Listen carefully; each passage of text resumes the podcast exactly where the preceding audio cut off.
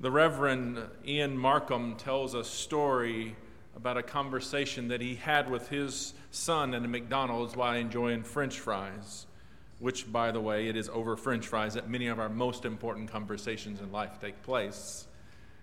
And their conversation meandered over a myriad of topics, and eventually it led towards talking about the speed of light, because that's how conversations over French fries go.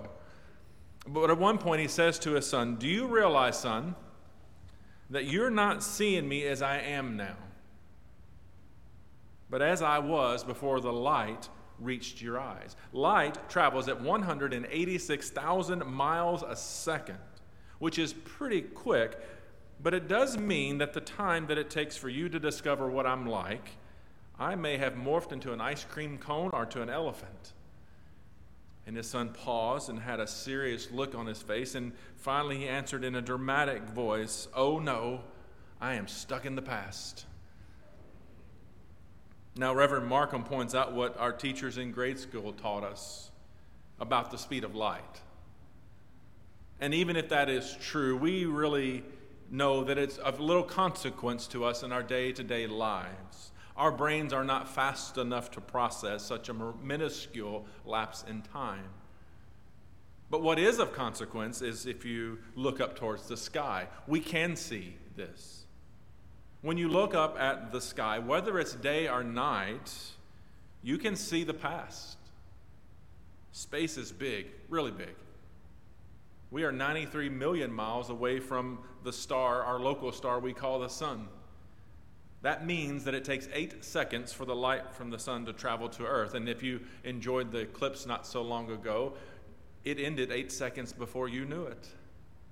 Or when you see a sunset, it's over 8 seconds before the sun actually goes down. It's one of the countless stars, though, in the Milky Way. The Milky Way is 100,000 miles across. And in our single galaxy, Big G, there are millions and millions of other galaxies, lowercase g's. And then, of course, we have the universe. And some of the stars that we see in the night sky, they burned out thousands and thousands of years ago. So in truth, the sun was exactly right. We are always looking at our past, depending upon which star you're looking at, of course. Relatively speaking, we live on a rock that in comparison to the known universe is microscopically smaller than a grain of sand. And these wonders of creation historically lead us to some very, very old questions that we still ask today. How did this all begin? Who created this? Who is God? Can we ever really understand fully how this all works or came to be? Can we ever be satisfied or assured that the answers we come up will they remain true, or will they change? And history tells us that such big questions, well, they can be dangerous to approach in some circles. Even if the Greeks, 4 to 6 centuries before the birth of Christ, scientifically sorted out the earth was round, the debate continued for centuries, mostly in religious circles, even in small pockets in our own day. By and large, humanity has believed the world flat for most of our history. We only took pictures of the sun in the 1960s. I mean, the earth in the 1960s. And even if these things prove that the earth is round, that we're not the center of the universe as we once thought, these truths felt like the universe had been turned upside down. But in truth, the universe didn't change one bit. We did. So how much of the same, how much of these big questions apply to the one that we believe created all of this? If we have so much to discover about life and creation in the universe, how much more do we have to learn about the creator of all that is? How do we ever find the solid ground of understanding the one that we say is not knowable, unknowable, but still omnipotent and with us? And what do we mean by saying things like that? Who are we in relationship to this? Big questions. What we know of God is shaped by our scriptures, by our preachers, theologians, parents, mentors, friends, experiences. We use our brains, we're thinking, people, tradition keeps us looking back so that we can look forward. Traditions are what echoes who we have been and who we might become. We have been taught that God, the creator of all that is, that from God came Christ. Yet consider just how many ideas we have about these truths. Those we love most in this life can think quite differently, right? And there are times in our history that big questions threaten to tear us apart. Therefore, we are wise to proceed with caution in our discernments about God and faith, and it seems appropriate to remember that our grasp on God is always incomplete. And I say all these things because, in truth, Jesus puts us on the spot today. Jesus asked us two very simple but poignant questions. Well, who do others say that I am, and who do you say that I am?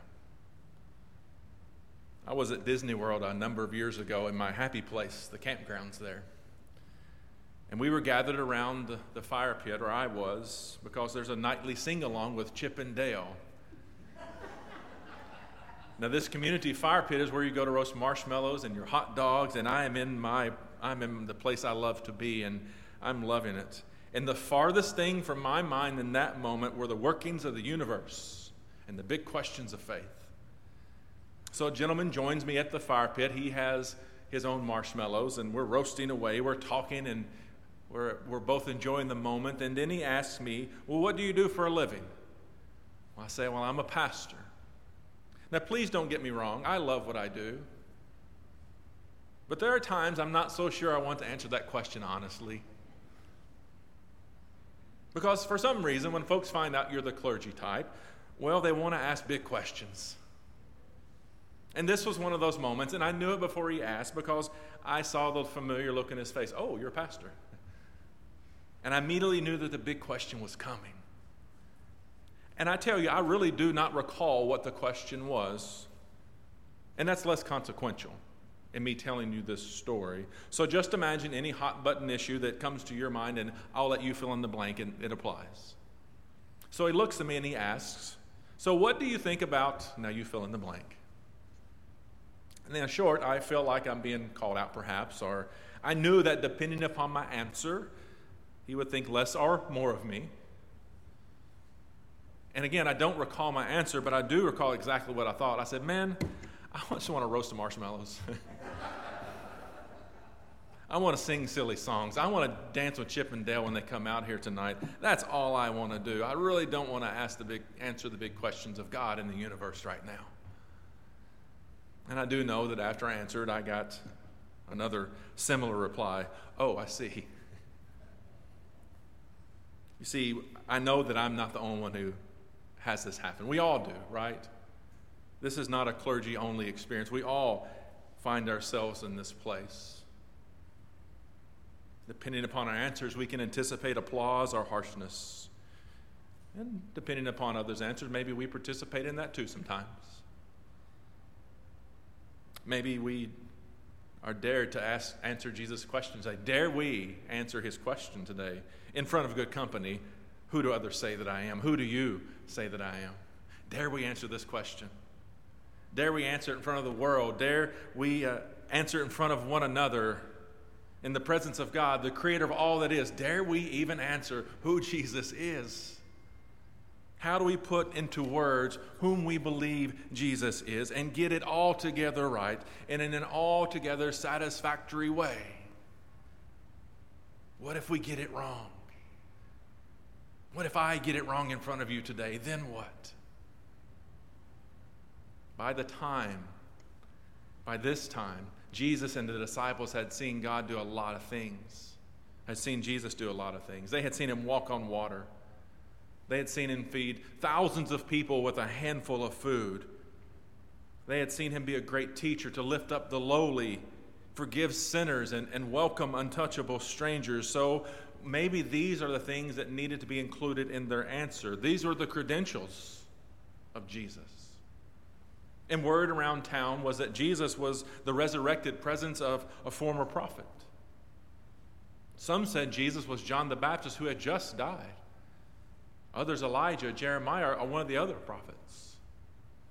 Now, there's truth here. Jesus' presence was not all unrelated to such folks. But none of these grasped what Peter seemed to see. Jesus asked him, "Who do you say that I am?"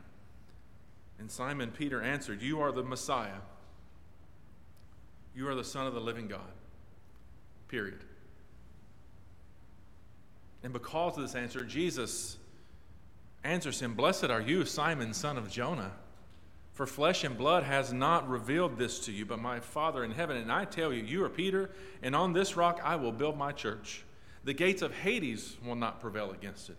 I will give you the keys of the kingdom of heaven, and whatever you bind on earth will be bound in heaven, and whatever you loosen on earth will be loosed in heaven." But honestly, why such an exuberant response from Jesus? What really has Peter said in these 8 or 9 words that warrant this? We say Jesus is the Messiah all the time, right?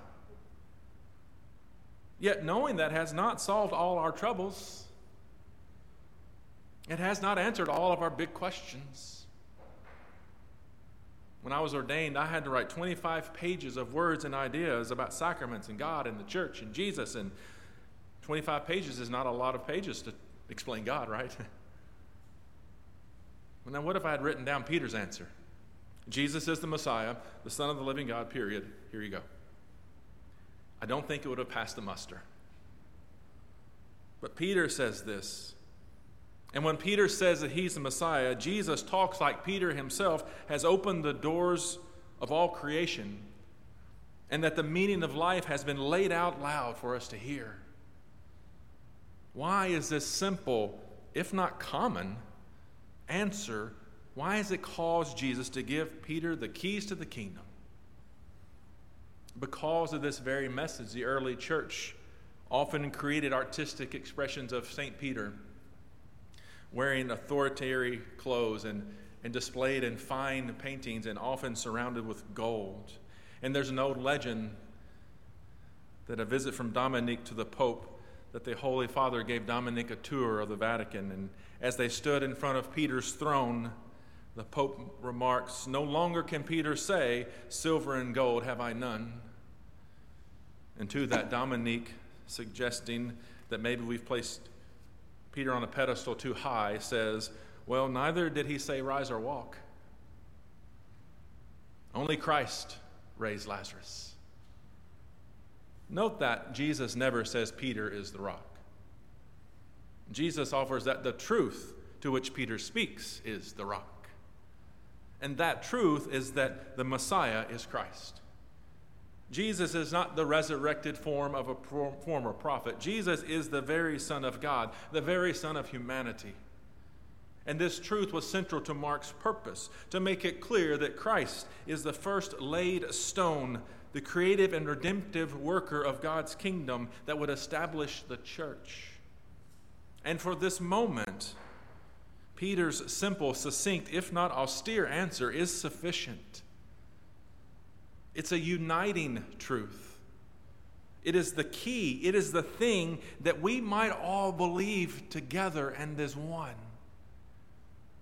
We will spend the rest of our lives trying to grasp this, misunderstanding this meaning and living into the ramifications of this truth. We will fall short to this. But the truth that remains unites us, you and me and every Christian, past, present, and future.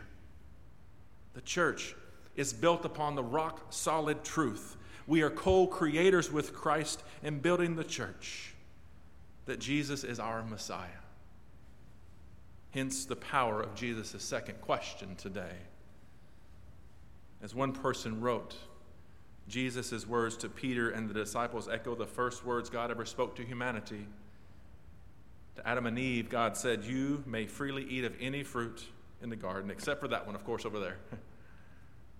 And suddenly, in those words, this first couple realized that they had a stake They had responsibility. They had a part in the creative work of God. And Jesus makes it clear, so do we. This is about Christ's identity. But it is also about our identities bound in Christ and bound with one another, bound with all who call on Christ. Jesus did a lot of amazing things. And we have them written in the scriptures, and some we don't even know about. But none of them compared to perhaps the greatest miracle that Christ performed. As someone else wrote, during his earthly ministry, perhaps there was no greater miracle than the miracle of inviting these 12 poor, pigeonholed, and imprudent persons into community and empower them to live into a new identity and begin the church. Jesus giving away the keys to the kingdom to this lot was like the parents giving the keys to the child to the family car for the first time. It wasn't certain. And we will see that story unfold as well. But the wisdom of Christ is to entrust the church to people like you and me. God's wisdom is to entrust people who sometimes get things right and sometimes get them wrong, sometimes really right and sometimes really wrong. And the only thing that will keep us upright, the only thing that keeps us standing together is the grace of God. This is why the church has endured. This is why the church will endure. And this is why the incredible grace of God is so central to our faith. When the day comes that I leave this world and I go to the life to come, I do not think that I will meet God and there hear God say that you are right more than you are wrong. That's why you're here. I think I will be there because of Peter's great truth today. I think that I will be there because Christ is the Messiah, because Christ is the Redeemer, because Christ is the one who's able to overcome my faults. This is the starting point of our faith. This is the rock from which we are hewn. It is our cornerstone. Everything built on this truth. This is what we can know. Yet, how can we live this between now and then? I've long appreciated the writings of Frederick Buechner.